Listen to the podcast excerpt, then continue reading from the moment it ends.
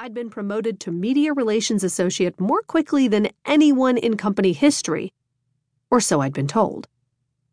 To the meeting, said Harper, the duh implied. In her place. What? I was sure I'd heard her wrong. Like, on her behalf? Yeah, said Harper. Read your email for once. She folded her hands on top of her desk and raised her eyebrows at me clearly planning to watch me while I logged into my account. Even though I'd been warned, my heart still started racing when I opened my inbox and saw four separate emails from Joanna at the top. Each of the subject lines began with urgent. I opened the most recent first and read aloud.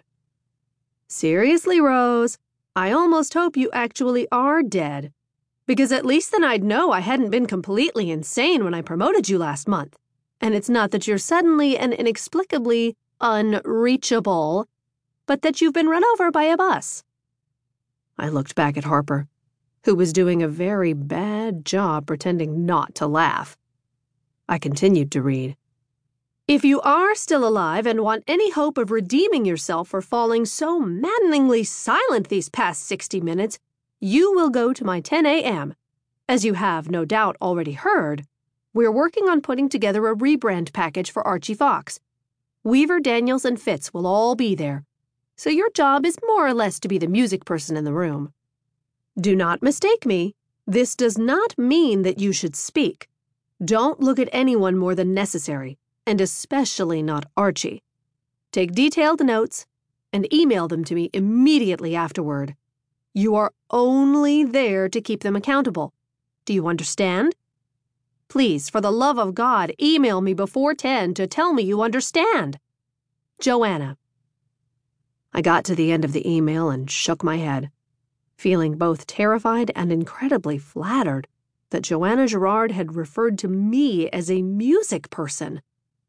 I looked back over to Harper.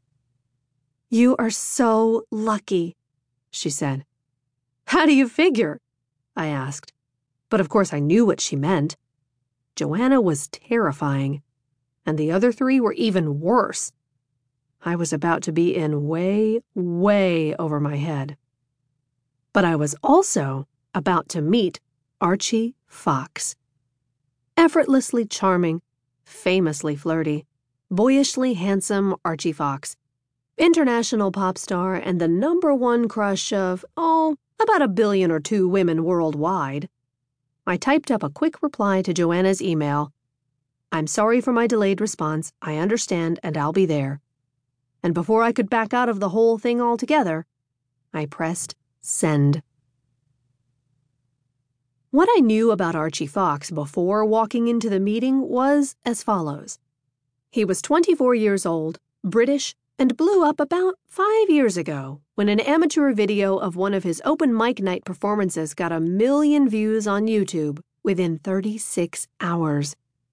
Unlike many YouTube sensations, however, he actually had the goods to support a career.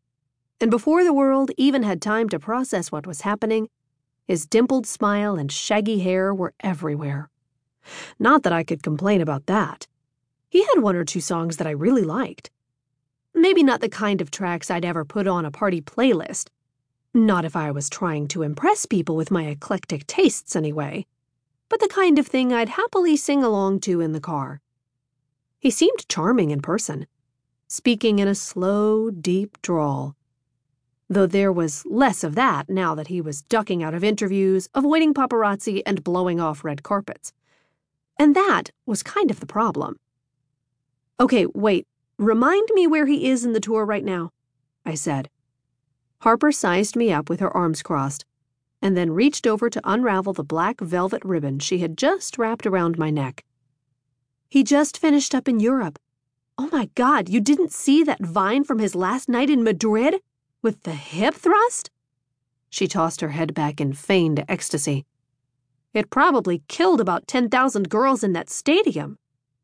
No, somehow I missed that one. I said, while she held her leather jacket up against my chest.